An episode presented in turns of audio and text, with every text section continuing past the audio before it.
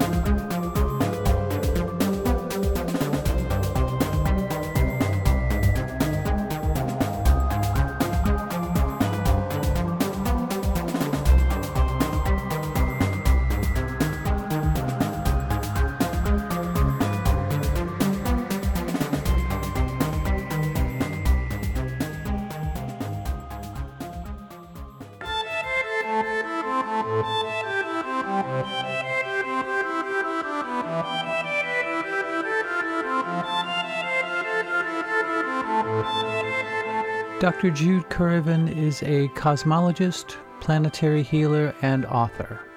Having grown up as the daughter of a coal miner in the north of England, she has since journeyed to more than 80 countries around the world and for the last 25 years has lived in the sacred landscape of Avebury. She has experienced multidimensional reality since early childhood and worked with the wisdom keepers both incarnate and discarnate of many traditions.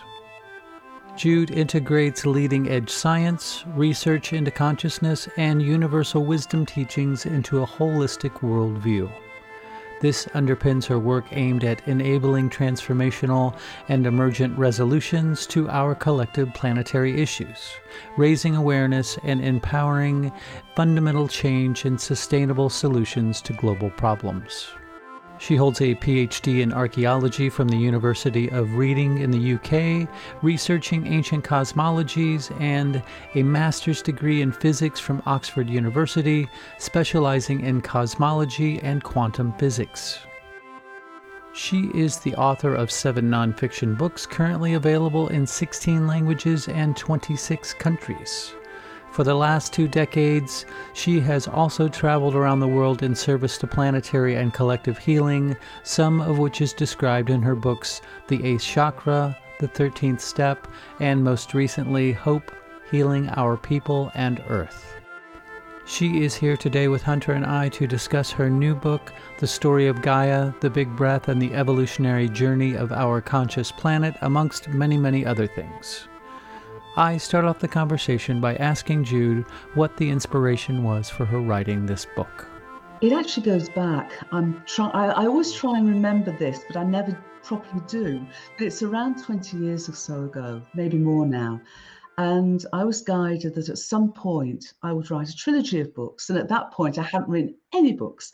Um, and I've written, you know, quite a few. But um, the trilogy that I was having a sense of some point writing, I was told would help people to understand and experience and embody unity, unity of awareness. And that the first book was to be called The Cosmic Hologram. And I did write that, and that came out in 2017. The second book was going to be about Gaia, about the evolutionary impulse of our universe. And that's the story of Gaia. And the third book is, and, and you know, the first book's about understanding wholeness. Mm. This, I hope, is understanding, going beyond that to ex- begin to experience it. And then the third book is hopefully the story of humanity and us and where we are now and where we may consciously evolve to and that's not yet writing me. So we'll see what. what mm, I like the term "not yet writing you." That's great. So, do you think that the the laws of physics are merely just the consistent attributes of the tiny sliver of reality that we can perceive with our senses? I think it's more than that. Um, you know, as a cosmologist and and having been on this journey since I was very young, I would say that the way our universe exists and evolves as a living, conscious, unified, evolutionary entity is that the laws of physics are fundamental to that because the laws of physics are basically about how our whole universe relates with and within itself. And of course, the latest understanding we have is that we talk about the laws of physics, but they they describe the appearance of our universe. Yeah, yeah. Um, you know, it's energy, matter, it's space, time. But we now under, are understanding that that appearance is arising from deeper levels of non-physical um, causation. So the laws of physics are fundamental to how our universe exists and evolves. Can you describe the cosmic microwave background? Sure.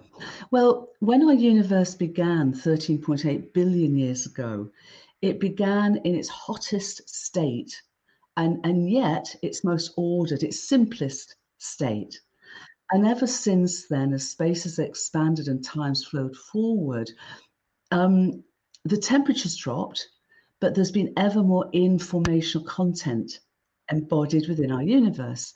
Now, in those very earliest, that very earliest epoch, the space was so hot that it wasn't transparent to light, but it was to sound, which is a beautiful story all of itself. But eventually, as the temperature dropped, space became transparent to light about 380,000 years after the first moment of space time, what I call the first moment of an ongoing big breath.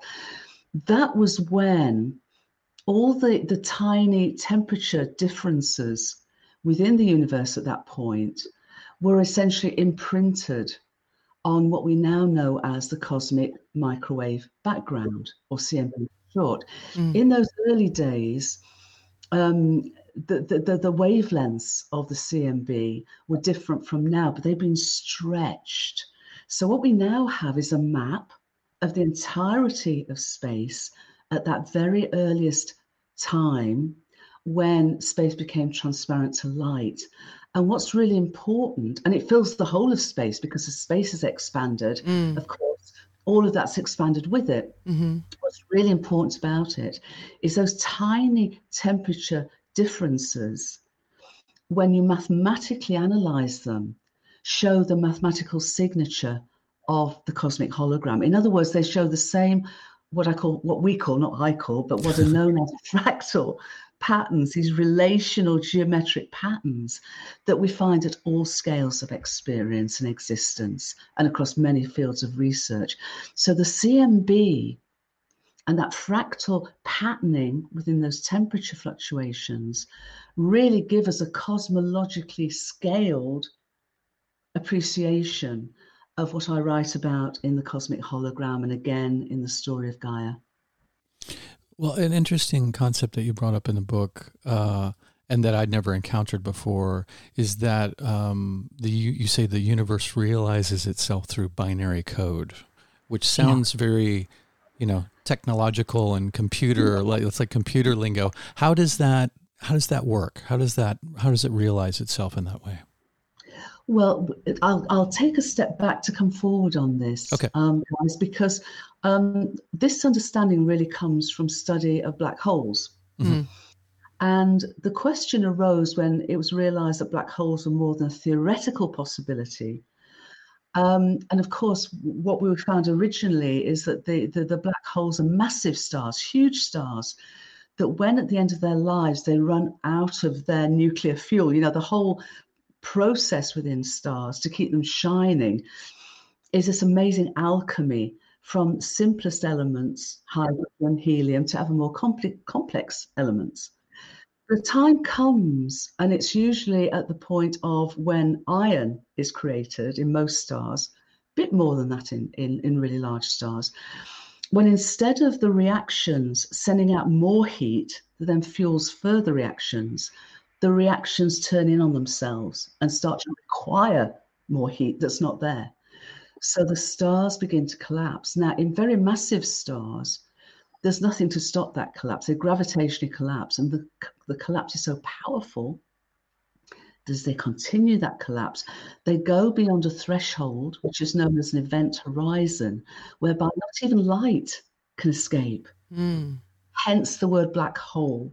So, although black holes are spherical, like the stars that they came from, their surface area is this event horizon beyond which no light can escape. So the question was well, okay, where does all the information that makes up those stars go? Because if it disappears from our universe of space time, mm-hmm. we've got a fundamental problem. It's very nerdy, but it's all to do with quantum physics wouldn't work, basically. Uh, sure. mm. Which is quite important. Um, and so the question was, where did that information go? And when the analysis was undertaken, it was realized that it was actually held on the surface, uh, it was actually held at the event horizon. But here's the important point you'd think that that three dimensional information that made up the original star, that the information that remained would be proportional to the volume of the star, to the volume of the black hole. Yeah. Mm-hmm. Mm-hmm. What was instead found that it was proportional to the surface area of the event horizon. Now, that then lit a few light bulbs above, above a few heads mm-hmm. because that's really what happens with a hologram. When we shine a beam of light at an object, well, first of all, we, we, we take a beam of light, we split it into two, we shine part of it from an object. It could be an apple, it could be pretty much anything. That reflected light back brings back a lot of information about that object. That information then uh, creates a two dimensional pattern on a plate. And when we shine a light through that plate, a three dimensional hologram of that original object is projected. Wow. Yeah. So when we started looking at black holes and realizing that all the information was held on the two dimensional surface area of the event horizon, a few very bright people, including Gerard 't Hooft, uh, Jacob Bekenstein, uh, Lenny Susskind, and others, expanded that understanding to the whole universe with a suggestion that was called the holographic principle, which said that the, our whole universe is essentially a holographic projection from all the information held on its two dimensional boundary of space time, one dimension of space, one of time. Now, we can say this now with, with quite a lot of, of um, confidence because we're finding backup for this across many, many other fields of research. And what we're realizing is that that information that's held on the boundary of what we call our universe is both pixelated at an incredibly small scale, named after Max Planck, but also is digital information. In other words, the alphabet of our entire universe's meaning and purpose, existence and experience and evolution has an alphabet of just two letters, ones and zeros. Mm-hmm. But you know, just like just like our technologies, as you were referring to, mm-hmm. even those those letters aren't of themselves really as, as an alphabet wouldn't have any meaning. When they're combined, as we do in our technologies, but when they're combined universally, they literally express all the energy, matter, and space time, the reality of our universe, from the smallest to the, the totality of its existence. Wow. That is mind blowing. Absolutely. Can you explain universal non locality? I'd be delighted to. And what I'm, I'll say something just after that, which is really exciting that you may may not have heard. Um, universal non locality is a view that our entire universe exists and evolves as a non locally unified entity. Now, some many many years ago, um, this was one of the one of the key um, predictions of quantum physics mm. that our entire universe had to be non-locally unified um, because the quantum physicists were finding that at the quantum scale at the tiny scale that you know non-local what's called non-local entanglement um, was first of all theoretically predicted and then uh, experimentally proven in the laboratory But this was always a question because the, the, the, you know the framework, the theoretical framework, said our entire universe had to be non-locally connected. Now, that was an issue because Einstein realized that nothing within space-time can go faster than the finite speed of light. Mm-hmm. So, in other words, nothing can be signaled within within space-time faster than the speed of light, and that is absolutely crucial. Mm. And it's not an either or because what we now understand is that that is the case. But in this holographic understanding and, and universal non locality of our universe, we can also appreciate that our entire universe, in existing and evolving as a unified, non locally unified entity, knows itself in its entirety simultaneously. In other words, it's rather like a balloon. If we go back to the beginning of our universe, as a balloon we blow up a balloon, within the balloon, within the, the expressed reality of our universe, nothing can go faster than the speed of light. That's why we have the flow of time. That's why we have causality, and it's vital. But the whole of that surface area of the balloon, as it continues to, to, to be blown up, as it were, mm-hmm.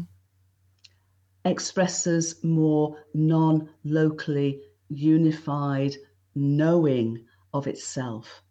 So it's the most incredible both and mm. that we mm. now realize experimentally because in 2018, that view was experimentally proven uh, uh by a research team at MIT that were able to non locally entangle photons of light in a lab, starlight coming down a telescope from 600 light years away, and light coming from what's called a quasar, a very, very active galactic center, 12.2 billion light years away.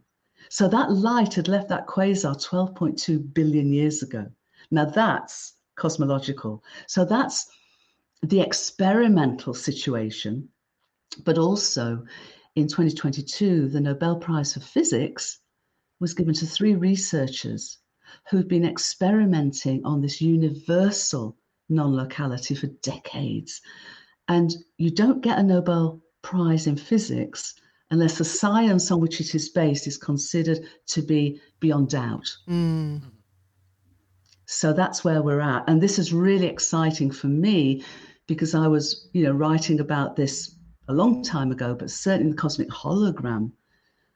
Um, so it's, it's it's really great that this sort of direction of travel that our universe arises, its appearance arises from deeper levels of meaning and causation, is getting ever more supportive evidence. Well, I'm going to reveal my childlike understanding of all this uh, in the following question, so please bear with me. Uh, going back to the the universe being a holographic projection, my mm. mind leads me to ask the question well, where is this projection coming from? Mm-hmm. What is projecting it? Who mm-hmm. is projecting it? What? Mm-hmm. Yeah. So, is there an answer to those questions? Or well, I asked the very same question yeah. in the cosmic hologram. You know, because I, I started that book, "How to Make a Perfect Universe." Mm. Yeah, yeah. as to how this happens. And one of the later questions on that journey was, well, you know, then who makes this perfect universe? And of course, we then move into what, you know, the perception, as Einstein would have named it, cosmic mind, as uh, other folks would call it God or Allah or Great Spirit or Great Mystery. But, you know, a sense, a realization or appreciation of an infinite and eternal cosmic mind, the ground of all being, which wisdom teachings, spiritual teachings have told us for millennia. And so, in that regard, our universe is a great thought of cosmic mind, and mind and consciousness aren't something we have, but literally what we and the whole world are this, this finite great thought of an infinite and eternal cosmos and perfectly created and co-created because we are its microcosmic co-creator. so it's not a creator that sort of has a thought and leaves it to its own devices. It's a, a continuing co creative exploration, experience, um, embodiment in, in that sense of this great thought of potential, of individuated self awareness, of interbeing, of wholeness. It's the most beautiful, in my perspective, it's the most beautiful. And it means that there is no other. We are inseparable from our universe. Our universe is inseparable from the cosmos. And there's nowhere that isn't. There's no thing that isn't. God, Allah, Great Spirit, Great Mystery. And yet it's it's not necessary to be religious or even, you know, have a spiritual sense. What I would suggest though is that in certainly for me, and I guess for you guys, this brings such a pre- love and gratitude and joy and meaning into an enrichment of, of you know, worldview and, and a sense of who we are. Because we've been told this whole paradigm that, you know, our universe is meaningless and yes. Mm. and just material and separate and consciousness somehow randomly arises and, exactly. and, and completely being turned on its head. I love it. So, if the earth is a living being, does it have its own consciousness or awareness separate from human consciousness and awareness? Nothing separate. There is no separation, there's interdependence. Everything in the appearance of our universe, and I would say the reality of our universe, because although its appearance emerges from deeper non physical realms of experience, it is real. And reality is relational at every level. We, we, we are not, we are literally inseparable. And when I talk about a living universe, I use that term in its entirety. You know, we've, we've tended to describe living as biological mm-hmm. organisms, but this is a conscious, sentient, and thus, in my perspective and the evidential perspective, a living universe from its very first moment throughout its whole evolutionary journey to us. So, in that sense, you know, we are uh, uh, right at the end of, of the story of Gaia, as you know. I invite us to consider ourselves as Gaians. Mm. Yes yeah as I love, I love that concept and obviously this you know this idea of separation that there's fine boundaries in between all of us or defined boundaries i should say between all of us is a product of of materialist reductionist science uh, when do you think when do you think science sort of just meandered off into the into the uh, distraction of materialism or getting focused on that particularly I'd lo- yeah, I'll be delighted to, to give a perspective of that. But before I do, I, I, perhaps it's time to emphasize that unity is not uniformity. Yeah, yeah, exactly. That unity is radical diversity and differentiation, yes. but mm. it's not separation. But you, you know, you're raising a very, very important point. Over the last couple of years, I've been, um, and this came very much from a sort of synch- series of synchronicities became more aware of the work of Francis Bacon, who tends to be seen as the father of the scientific method. Mm-hmm. And in 1623, he wrote a book in Latin called De Augmentum Scientiarum. And he was a, a philosopher. And what he perceived was that in his era, in his era, the early 1600s, that the understanding of, of our universe, and it was obviously much, much more limited than we have now with our technologies. But a lot of it was based on superstition. There was very little experimentation. So a lot of the perception and the worldview was based on superstition. And the church had the authority. Yeah. And what he perceived is that the, the, the opportunity to develop a process, to develop a methodology that would enable experimental uh, experimentation and and, uh, uh, and bringing together evidence from that experience and that experimentation to give us a deeper understanding of the world. In my research, and I've also, um, you know, worked with some incredible scholars of Francis Bacon. His original thoughts and those original writings in Latin were actually very spiritual because what he was seeking to understand was the nature of the divine at a deeper level and to really bring into an integration heaven and earth. What happened though is that those writings and that perception were translated from the Latin to French by folks who were very much of the uh, secular Enlightenment philosophy. And the spiritual aspects of his perspectives and aims were taken out. It was then the French translations that were then translated back into English without, again, his deeper perspectives. So that started, I think, this perspective that the scientific method was all about materiality.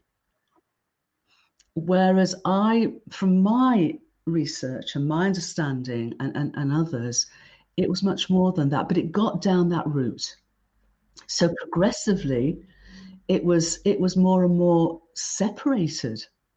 There was this schism between, you know, scientific methodology and a deeper understanding, a wider understanding of the nature of reality itself and the wholeness of reality itself. What I'm finding really interesting, though, is in esoteric tradition, a period of 400 years is almost like a pulse, a wave. He wrote his book in 1623. We're now in 2023. And all of this evidence that I write about in the story of Gaia and the cosmic hologram supports the wholeness, literally, this integration of the wholeness of reality. So it's like it's gone full circle, and yeah. the scientific evidence has come to this revelatory point that converges with universal wisdom teachings, Absolutely. indigenous teachings. Yeah, I love it. Uh, it's finally catching up to things that people have been saying for thousands of years. Eastern philosophy, yeah, it's fantastic. Yeah. Do you believe that the earth needs humans as much as we need her? Or is it possible that the earth could exist without us? That's a great question. And it's a really important question, isn't it, for now, given where we've come. And I don't want to put any blame or shame or any of it. We've got enough trauma to deal with that we need to clean up and, you know, heal without sort of going down that that journey. I write in the story of Gaia that I feel everything in, in existence has meaning and purpose which inevitably is that our planetary home, Gaia, does, and it inevitably means that we do. You know, I talk about us and her and the whole universe at the bow wave in this moment, this here and now, the bow wave of its future potential to, to, eh, to even more consciously evolve.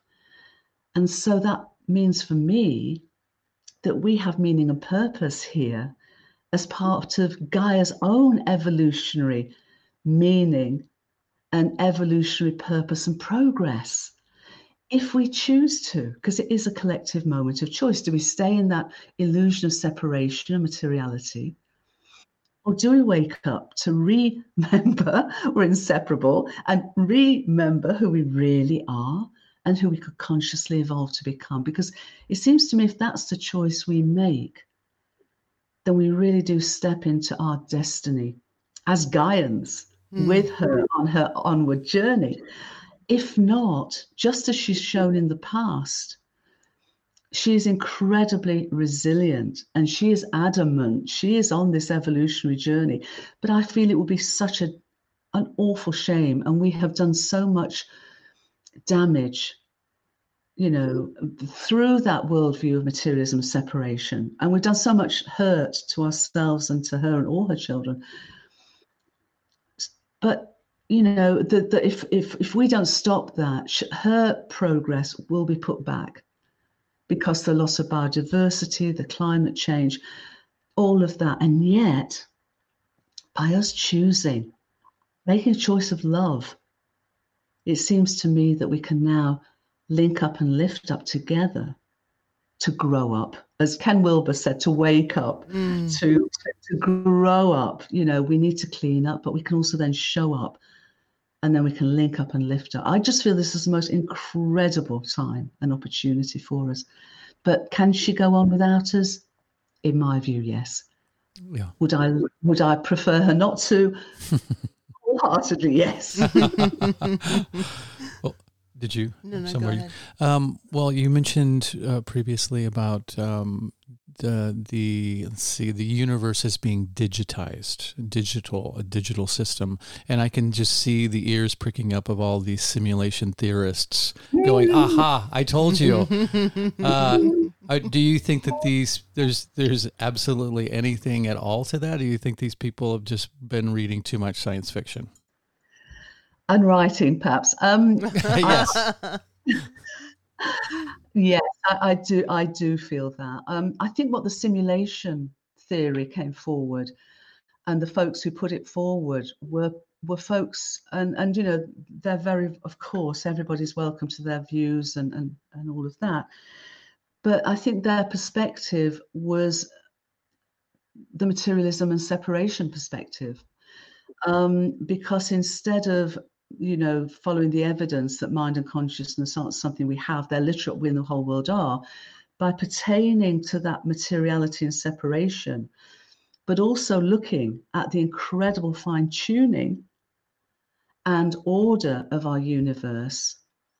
Either you go down a route of parallel universes where everything is random and you know nothing has meaning, which again has no evidence, or you can go down a simulation route, which says that we are the product of an advanced civilization. But for me, there's a basic illogic to that because it just kicks the can down the road. If we are the if we are the creation of an advanced and, and presumably material um, material paradigm civilization, we still haven't resolved the point you raised earlier: who is the creator? Mm. It just kicks the can down the road unless you unless we come to this this um, rea- unless we come to this realization that we can't exclude the nature of mind and consciousness. I mean, universal mind and consciousness, not human centered mind and consciousness, from the exploration and to follow the evidence wherever it leads, then I just feel we're, we're, we're sort of going off to tangent again. And unhelpfully so, because for me, the simulation hypothesis is as disempowering Mm. Indeed. Material separation perspective is. So the origin of the our universe is 13.8 billion years old. What was outside of that black hole was the uni- that the universe was formed in?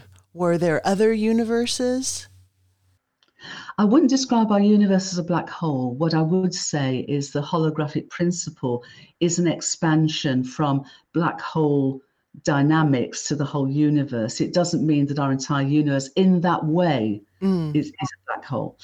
Um, there may well be. I mean, one of the things that we're, we're sort of actively researching, I mean, a lot of this is work in progress, of course. All science is work in progress.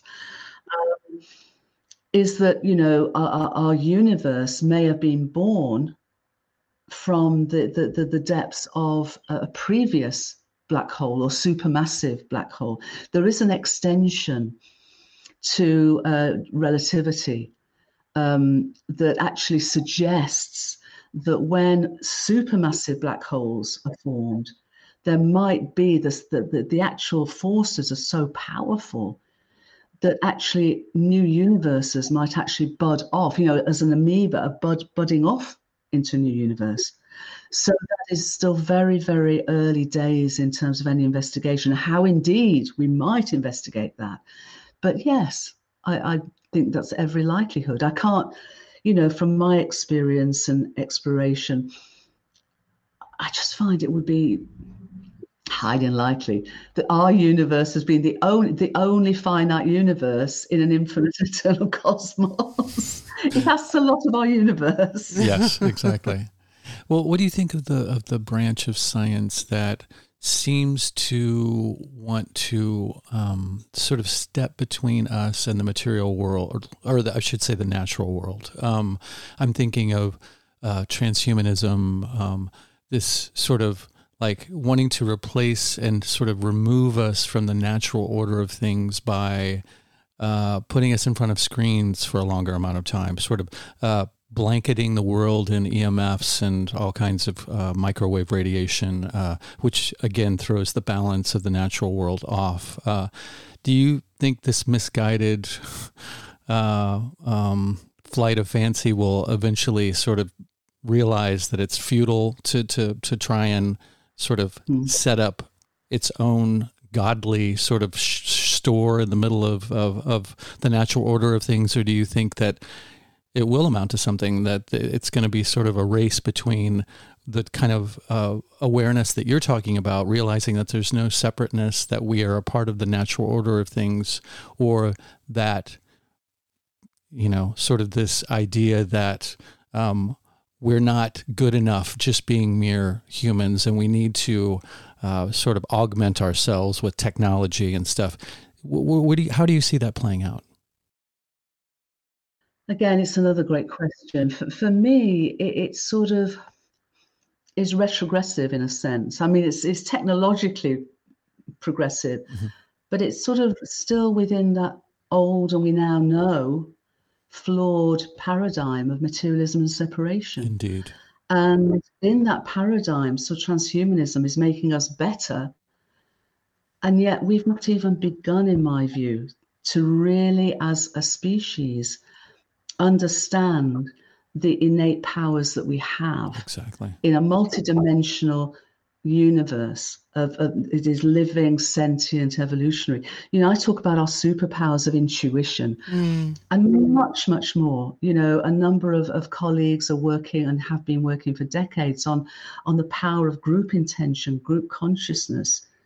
We've we're not even really we're just opening the doors to, to this possibility of our innate powers as, as humans let alone as gaians um, and then to sort of go into a technological what i would see as, as a cul-de-sac to me again it, it's not inspiring or empowering mm-hmm. and it's still pushing consciousness to the sidelines instead of bringing it front and center and the realization that mind and consciousness are what we in the whole world are. And we have such an incredible, it seems to me, evolutionary opportunity at this point, should we choose to consciously evolve. And who knows what that will open up to us.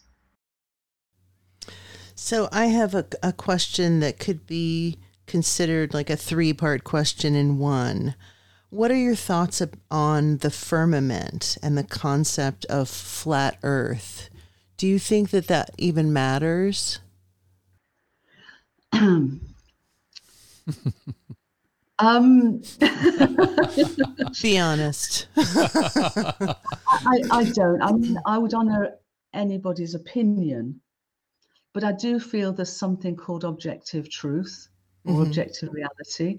And that is what the scientific method was being so powerful at. As long as we follow the evidence, that is that is the crucial point. And there is something that's now being described as scientism, which is where there is a reluctance to follow the evidence.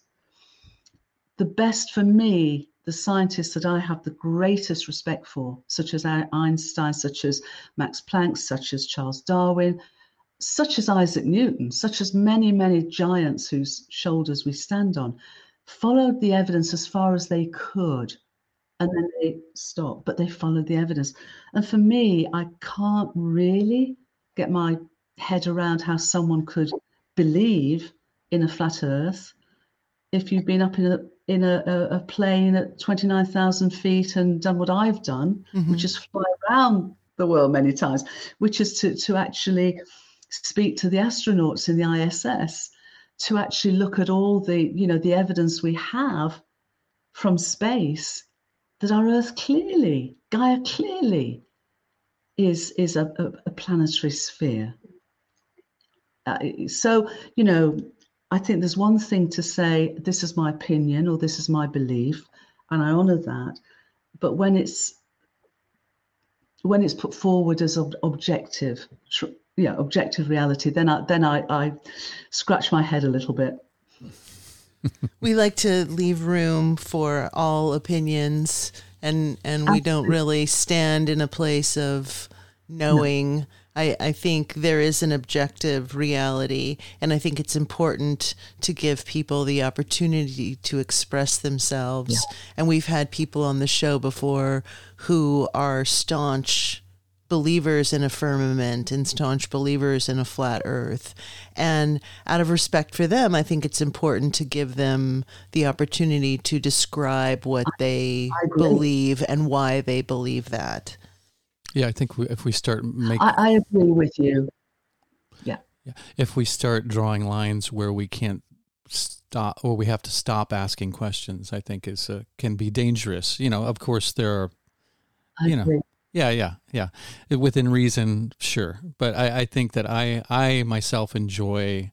Uh, entertaining lots of different ideas. And I, if somebody believes something that at first sounds very outlandish to me, I want to know why they believe that. So that's you know that's the that's the fun part of having conversations. I, I, would love to hear. Yeah, um, absolutely, wholeheartedly agree. Uh, let's see. What what what? Uh, I had something that I was going to cue up. You have something you can. Yeah, I do. try and figure out where I was gonna go with that. Dr. Currivan, can you please explain the Planck scale of existence? Oh, there we go. I'd be happy to. What what we find, you know, we were speaking about the laws of physics earlier and the relationships between them. And what we find is that there are four constants within the whole of, of our universal's um, reality that when we shake them out and, and take the sort of how we measure them away, in other words, do we measure them in meters or, or whatever it may be, they actually come down to, to unity, to one, to just a measurement of one.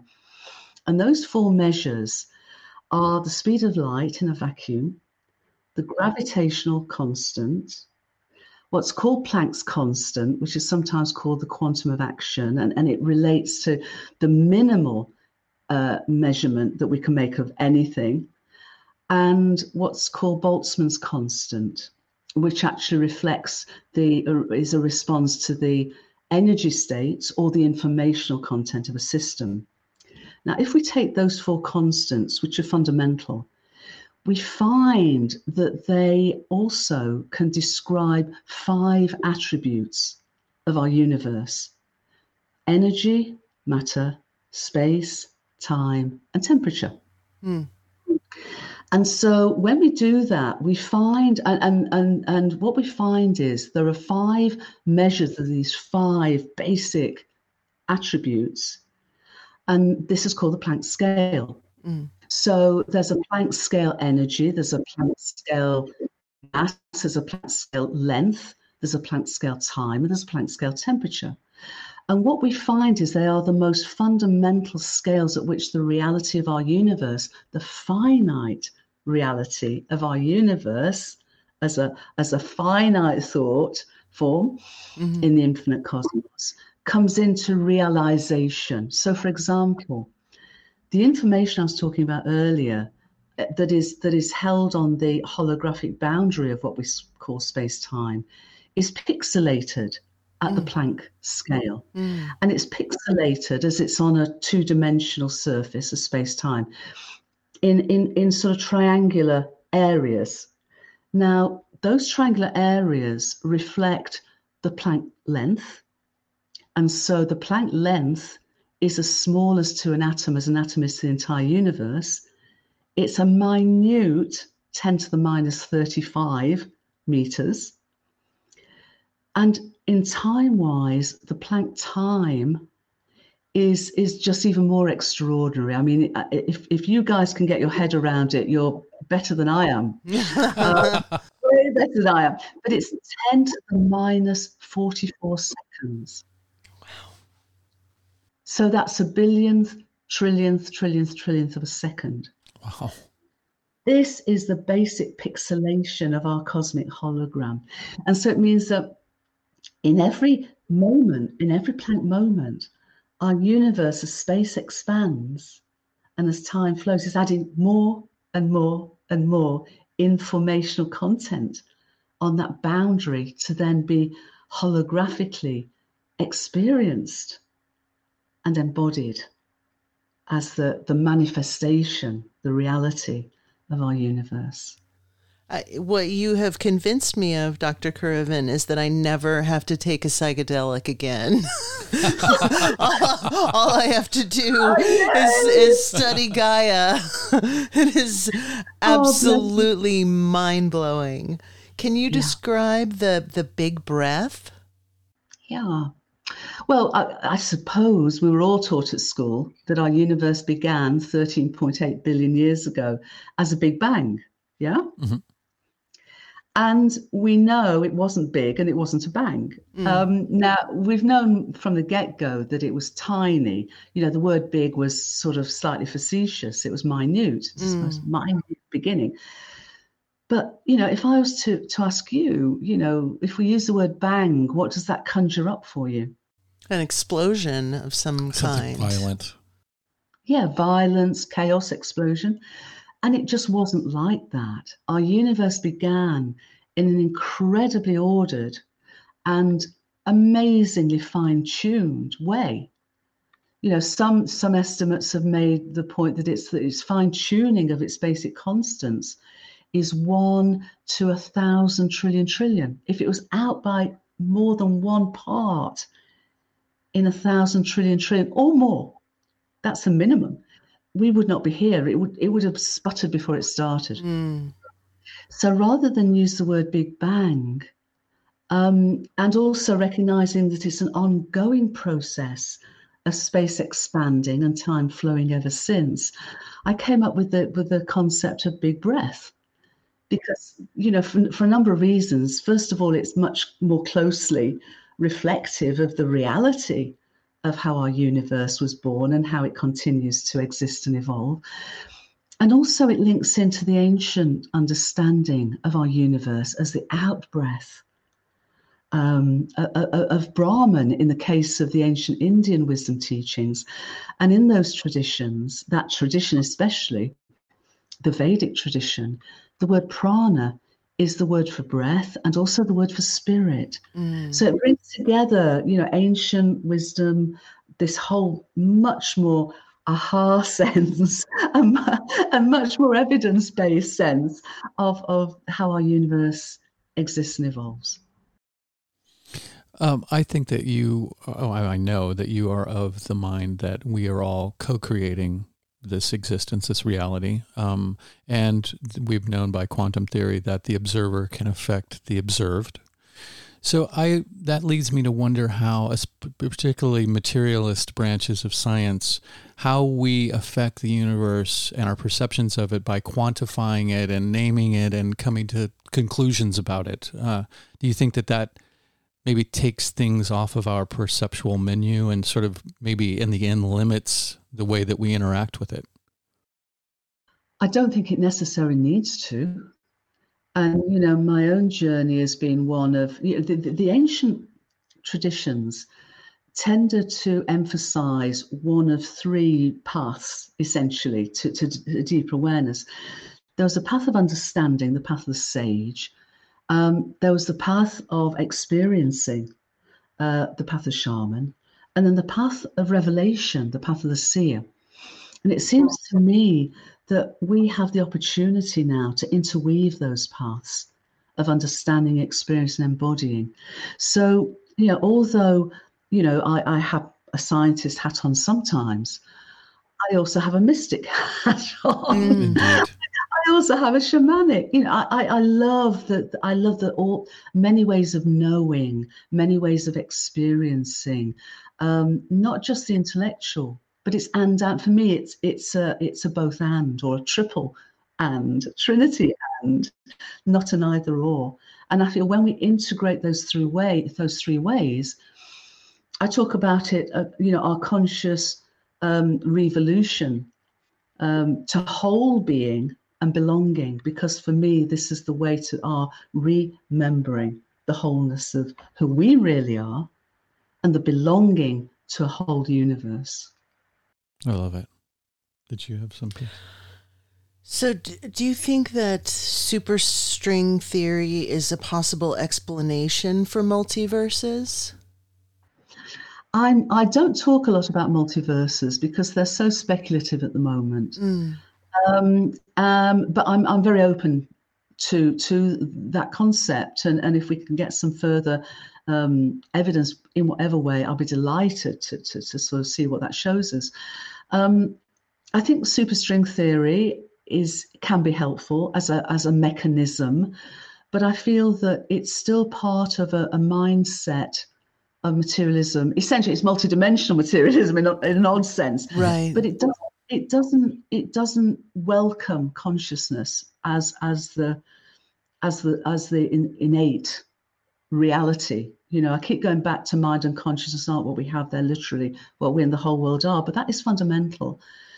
And superstring theory doesn't address that because it's still part, in a sense, of a, a consciousness peripheralized worldview. Interesting. Did you have someplace you wanted to go from there? Go ahead. Um, this is a great word, and I'm I'm uh, anxious to to have you define it. But what is the quadrivium? I'd never heard that word before. The quadrivium is is a, a sort of a curriculum. Mm-hmm. It's both um, a scientific curriculum, but it's and and again, it's that it's that convergent curriculum.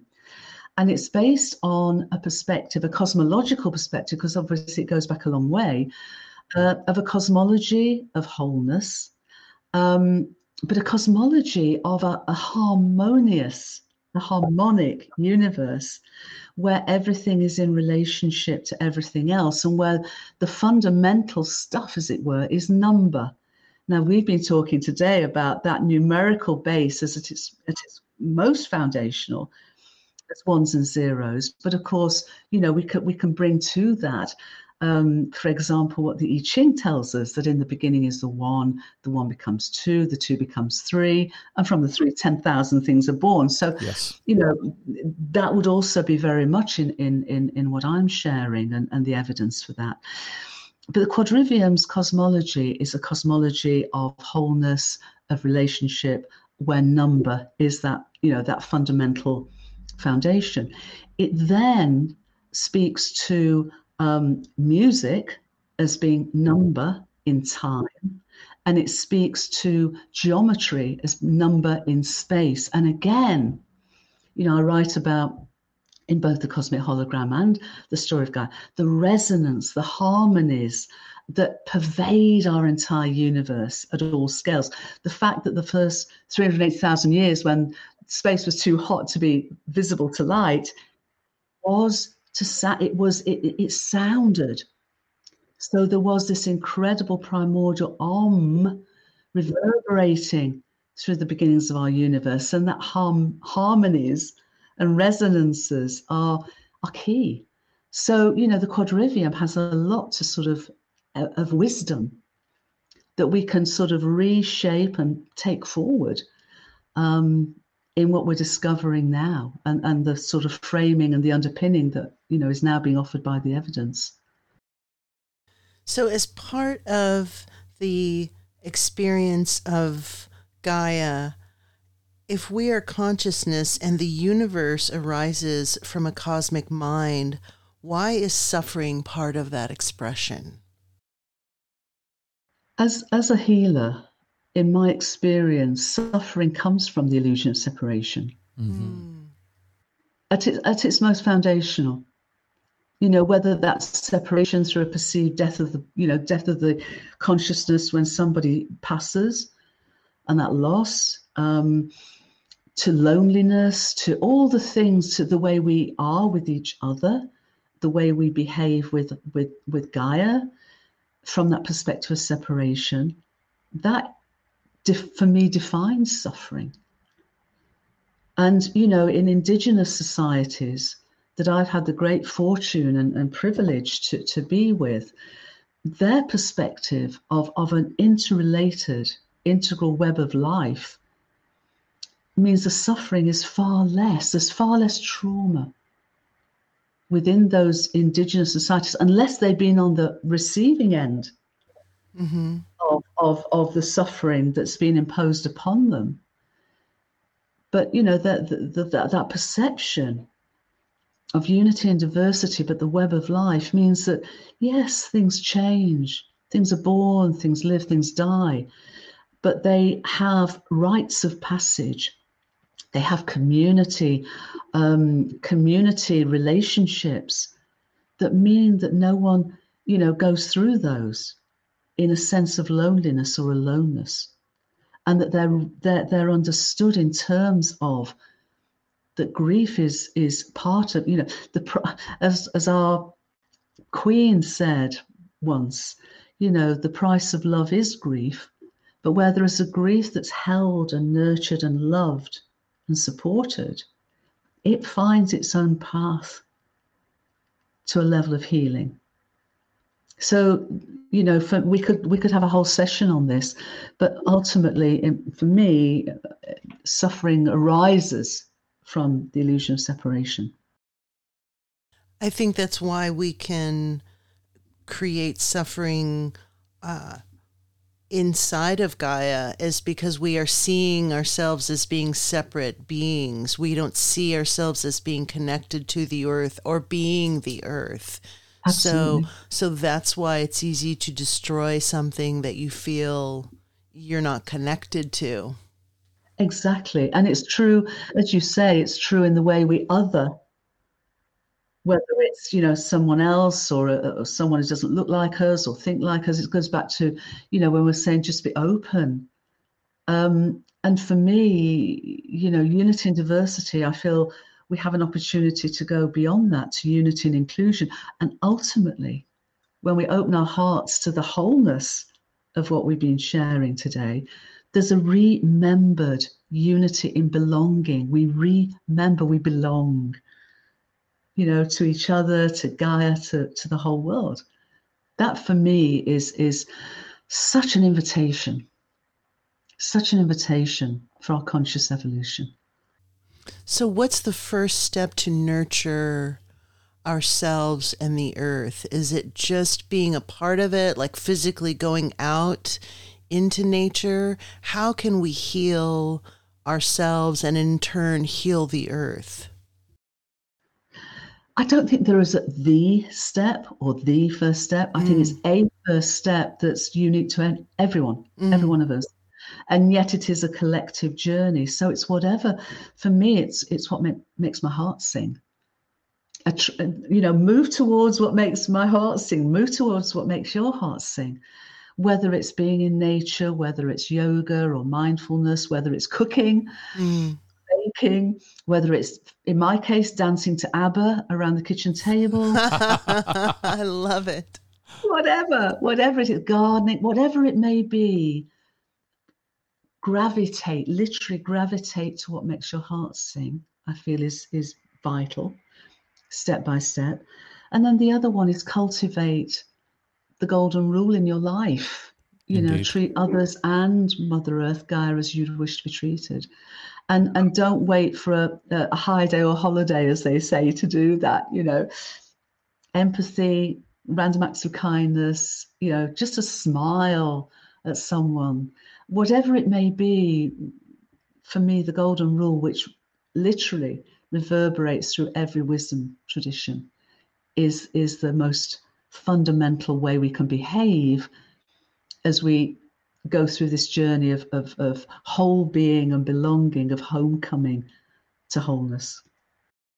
I think that is a, a perfect place to end this fantastic chat. Um, on a positive note. Not that there's not been negative notes. I mean, it's all been positive, but I think that's a good place to put a bow on it, I believe. Um, would you mind uh, telling the listeners where they can find you and your work and, and get your books online? Thank you both. Well, my books, pretty much any good bookstore or Amazon, of course, or my publisher, Inner Traditions. Mm-hmm. Um, in terms of where to reach me, the best place um, is at uh, whole world dash view because that's it's it's an organism. It's not an organization. it's an evolving organism that I co-founded six years ago, and our website is www.whole w h o l e world w o r l d dash view v-i-e-w.org and we there's lots of resources there there's an invitation um, to, to, to join our newsletter quarterly newsletter and find out lots of incredible incredible things that are happening around the world now as as we are waking up to remember we're inseparable.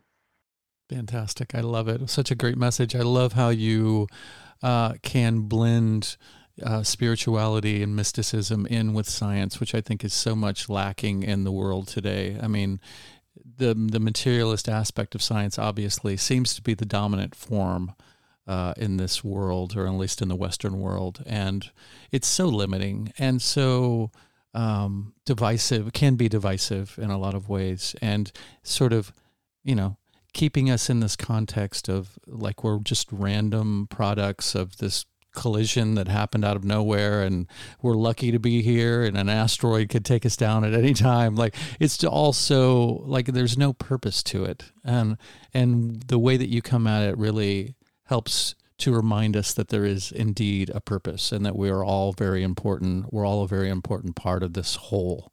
So i thank you very much for that. And i, I love the word remember. Yes. Because it's really about cohesion and being a member of this beautiful consciousness and this beautiful earth and this beautiful universe that we are members of. So thank you so very much, Dr. Currivan. I appreciate your time, your energy, your work, your efforts. You're really fantastic. You are a, a force of nature Indeed. well, thank and bless you both for all that you're doing. And it's been my whole wholehearted pleasure and delight to be with you today. So thank you both. Likewise. Lots of love. Like you, likewise. And the pleasure was ours. And uh, we'll have all of those links in the episode notes, and we will send you a link when it's live. Thank you so much. All right. Take care, Jude. Let's have a lovely rest of the day, guys. You, you too. too. Enjoy it. Farewell. Bye. Bye for now.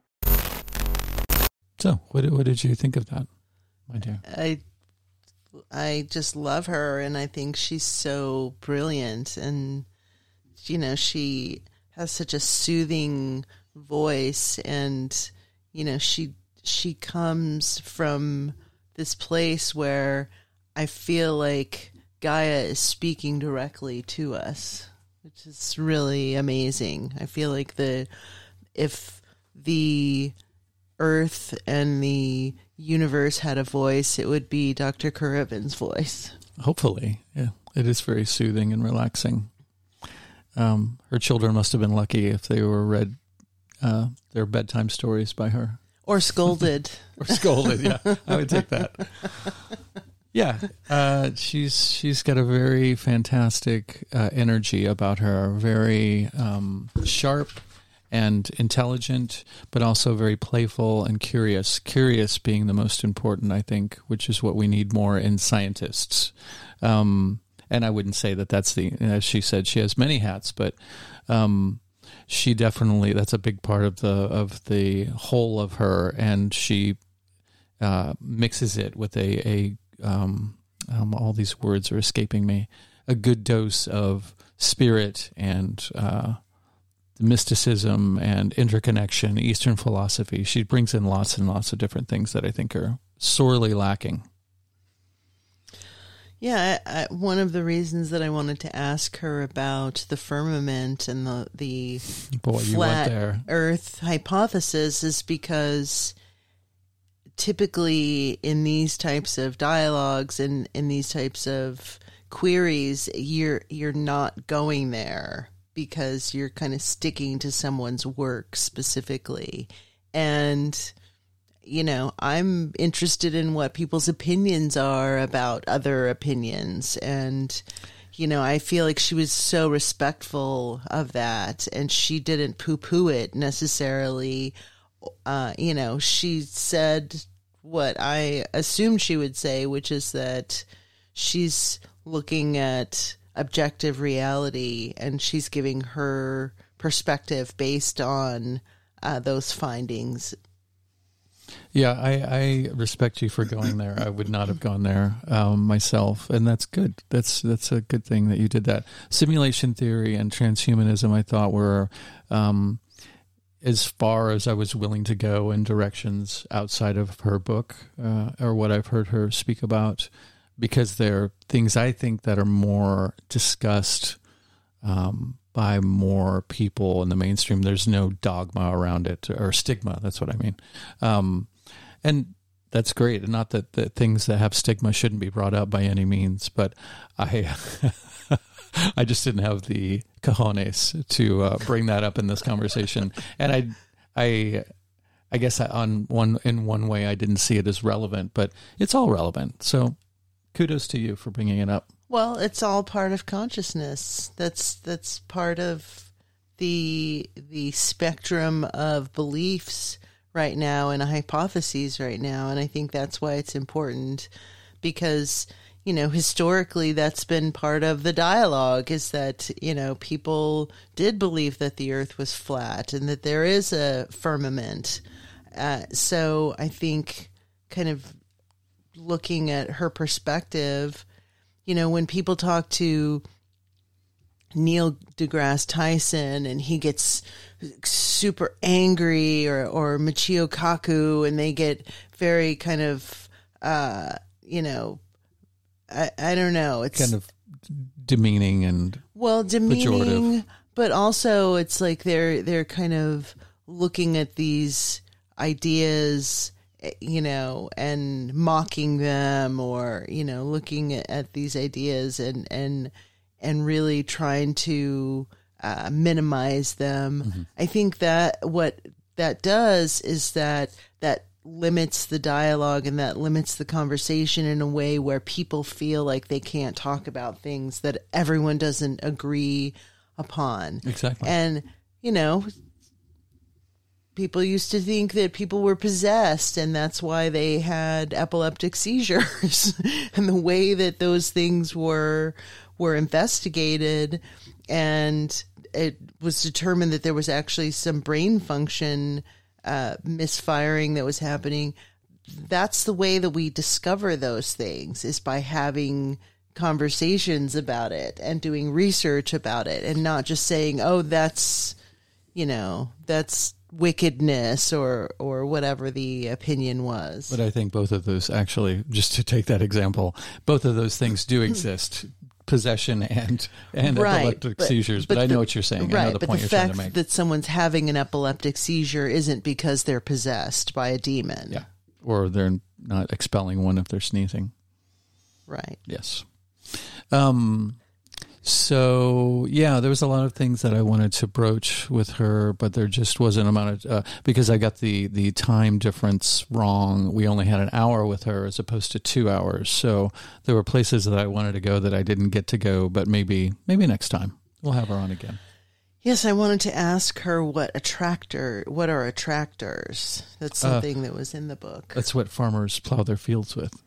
I am gonna get you, sucker. Hopefully, is that a threat or a promise? Both. um, but I love the the whole idea of uh, Gaia having consciousness and awareness, and this perspective that we are part of that consciousness and awareness but at the same time, we are not necessary, that the earth can exist without us. Uh, I don't know. I, I have very mixed feelings about whether or not I believe that we are harming the earth to a, a degree or a level that she can't recover from it. What I, I opine is that we are uh, on some level we are superfluous to the earth that we are not necessary that the earth could exist without us and that the earth can heal w- with us on it if we allow it to. And i think that that's the thing that that we're trying to navigate right now is is what levels of you know, I think of it as a mother. You know, I look at mothers and how children having a child affects the the physical body. And in some ways some people perceive that a weakening of the body but i think other people can see it as a strengthening of the body and a bolstering of the body by having a child bi- biologically having a child. So i think that that the earth is kind of the same way yes there is uh, damage that's done to the earth by us being on it, but I also think that we have the capability and the ability to strengthen the earth's immune system. Yeah, absolutely. Work in accordance. We're not an aberration separate from nature. We're a part of nature, but it's the arrogance and the, the scientific materialism, I believe, that causes us to think that we are outside of that and that we can become better than that uh, or control it or tame it, which is going to lead to nothing but disaster. And I think we're seeing that right now. We've been seeing it for a long time um, from the Industrial Revolution forward, I think. Um, as and we've gotten out of the natural rhythm of things. Uh, I think is our downfall, but we certainly can bolster those things. Like when we had Mitch on, um, talking about orgone energy and how these things, when you're tower busting, they they regulate, uh, or they should say, they bring back or allow things to go back into a natural balance. They don't uh, try to manipulate something that's already there. They try and uh, bring it back to balance. I can't think of another way to to articulate that, but recalibrate. Recalibrate, yeah. So I think that ideally that is what our role as stewards of this realm would be is to to do that and we'll see we'll see well i mean go. you look at you look at areas like uh, fukushima and um, chernobyl and what has happened when we have stepped away from these places and we've just kind of allowed the earth to heal herself and do it do its own have its own timeline mm-hmm. when it comes to that healing and animals have come back to those areas and you know plant growth has you know just exploded exponentially because people haven't been there tamping it down so i think that there there's something very mystical and magical about that that is is us kind of standing out of the earth's way and allowing Gaia to do have it, it, her own process and not trying to influence or affect that cycle.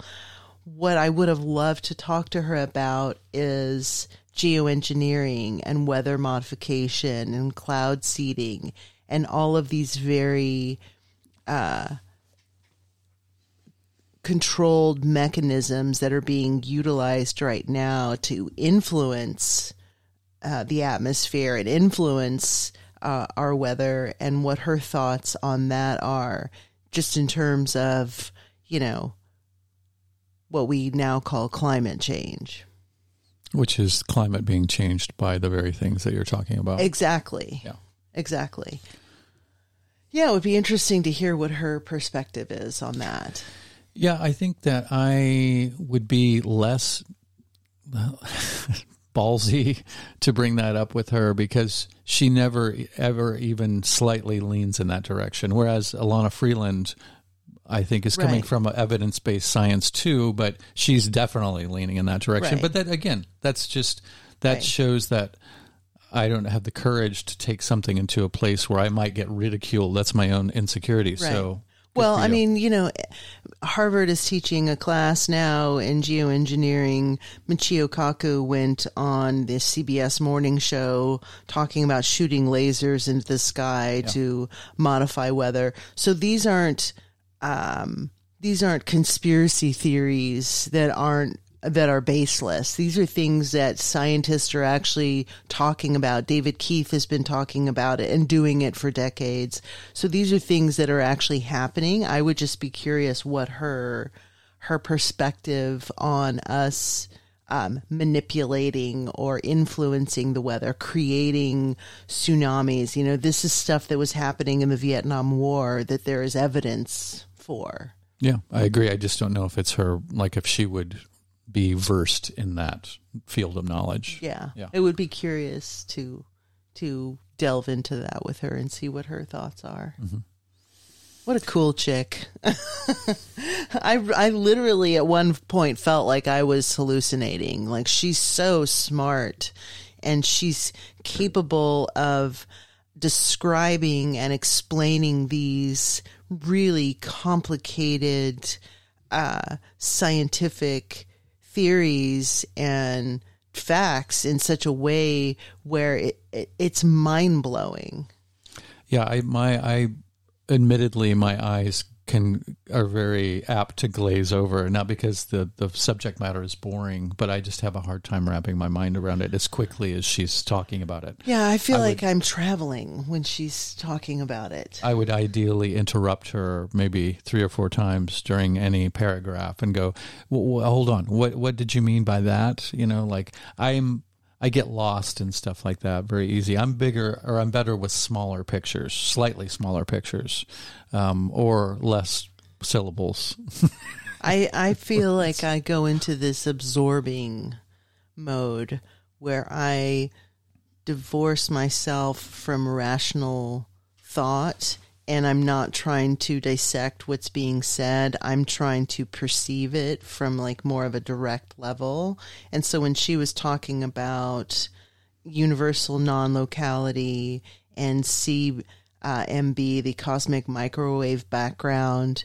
Th- This is such a mind blowing concept that I I just have to kind of let her go and go with that to see if you know where what part of the stream I can observe. And so I'm trying to observe the whole stream as opposed to getting into the the minutia of that because that's where I would get lost as if I tried to just pick apart what was being said. I try to just see it as a, a totality, and it's intense. I mean, that's that's some really dense verbiage.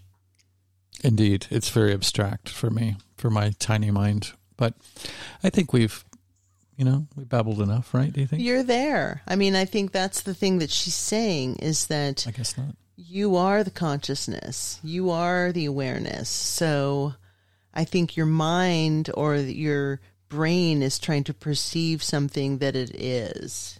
And that's where it becomes this kind of Mobius strip of thought is that you're trying to perceive what you're what you are, what you're it's like trying to understand your cells. Yeah, I would never do it in that abstract of a fashion, though. That's what I'm saying. It's just not the not the verbiage I would use. But anyway, I know what you're saying. But I'm but my consciousness is not as evolved in that way as hers is. So I'm a simp, really, is what it boils down to, and I'm fine with that. Sometimes simplicity and ignorance. we'll go with simplicity. Uh, makes it more efficacious to navigate life and get the important things attended to and taken care of, uh, as long as those important things are indeed. Um, oh God, I really dug a fucking ditch now, haven't I? Uh, are are of of ethical worth to to the big picture. Um, meaning, like, oh God, why did I even start on this train of thought? And you're not going to save me at all. Are you? No, I, well, what I was going to say is I look at an infant, I look at a baby, and a, a baby is pure consciousness. So a baby is more connected to Gaia and to the earth, the, the consciousness of the earth than an adult because it hasn't been, it hasn't had the imprint of, uh, doubt or um, self reflection put on it, sublimated on it. So when I'm trying to understand these concepts, I try to go into that infant mind, which is every cell of my being is connected to this universal consciousness and understanding it from that perspective. Yeah, that I can I can grasp, but the microwave, whatever you said, the all that stuff, the scientific terms, I get lost in scientific terms. 11.5 billion years like how, I, my question is well how do we know that 13.8 13.8 yeah, yeah, doesn't really matter to what's it doesn't affect the price of milk but um I, I just I have to concentrate on what I can readily get some nourishment from that means something to me. I have a hard time with anything that's abstract, math, uh, science. Like past a certain point, it's like I that doesn't register. That doesn't resonate with me on any level. So I'm going to stick with what I resonate with, but remain curious about things outside of that. Mm-hmm. So I just don't do good with abstractions. I don't like abstract art. I don't like, excuse me, abstract experimental music. Like, I, I need something to hold on to. I like storytelling. I like things that I can follow. And this is all making me sound like a small minded person that doesn't ever venture outside of my comfort zone, but I swear I'm not that person. Um, it just, I can only go to a certain point and then I kind of just go, I, I don't know after the I don't I don't I don't that doesn't make any sense to me. Yeah, I wanted to go into kind of an existential avenue and just ask her why Gaia exists. Like what's the what's what is the necessity and the the need to understand the nature of our being? Is it is it necessary to understand consciousness and our con, connection to consciousness in order to influence or affect it?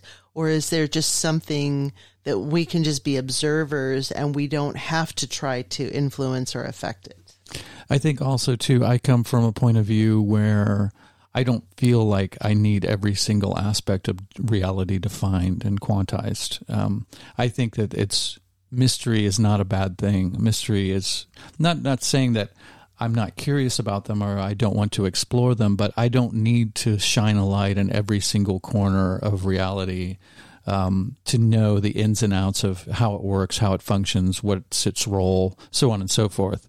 Many, yes, I have many, many interests that take me in many, many directions, but every single bit do I need to define and, and weigh and measure? I do not. So I, I think it's okay to leave the wonder in in things. It's okay to have unanswered questions. Um, so yeah, that's just me.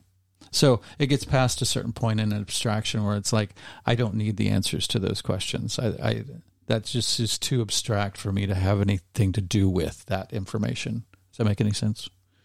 You don't have to agree with it, but does it make sense? It does make okay, sense. Cool. And that's that. okay. Well, we babbled for over 20 minutes. Um, thank you all so very, very much for listening. Uh, hopefully, you got something great and outstanding from this episode. Uh, it's easy to look at the screen where my image is as opposed to the camera where you're looking at me in. Um, let's see. Uh, where do we go from here? Oh, contact. What? What are you thinking? Something's going on in that mind of yours. I just want to take that mirror down upstairs. That's what I was okay. thinking. yeah, that doesn't pertain to what we're dealing with right here. If you have any guest suggestions, um, ideas, casserole recipes, uh, criticisms, praises, you can email us at uh, the melt podcast uh, at protonmail.com or hunter-muse at protonmail.com. We encourage you to share our content uh, with your friends and family if you see fit, if you see it as uh, something that they may be into or it accents a conversation that you had recently that maybe pertains to something that we've been talking about. Um, you can do that. We've got we're on Facebook, we're on Instagram, obviously we're on YouTube, um, and we have our website. So uh, yes, sharing and getting the word out is a great way to contribute to what we're doing here. And uh, yeah, we would appreciate that if you would do that. We we trust you to be our ambassadors. So uh, thank you. excuse me so very much for listening we love you and uh, as always, there's fantastic stuff coming, and uh, we're very excited to bring it to you. That's right. Farewell, all. Yeah.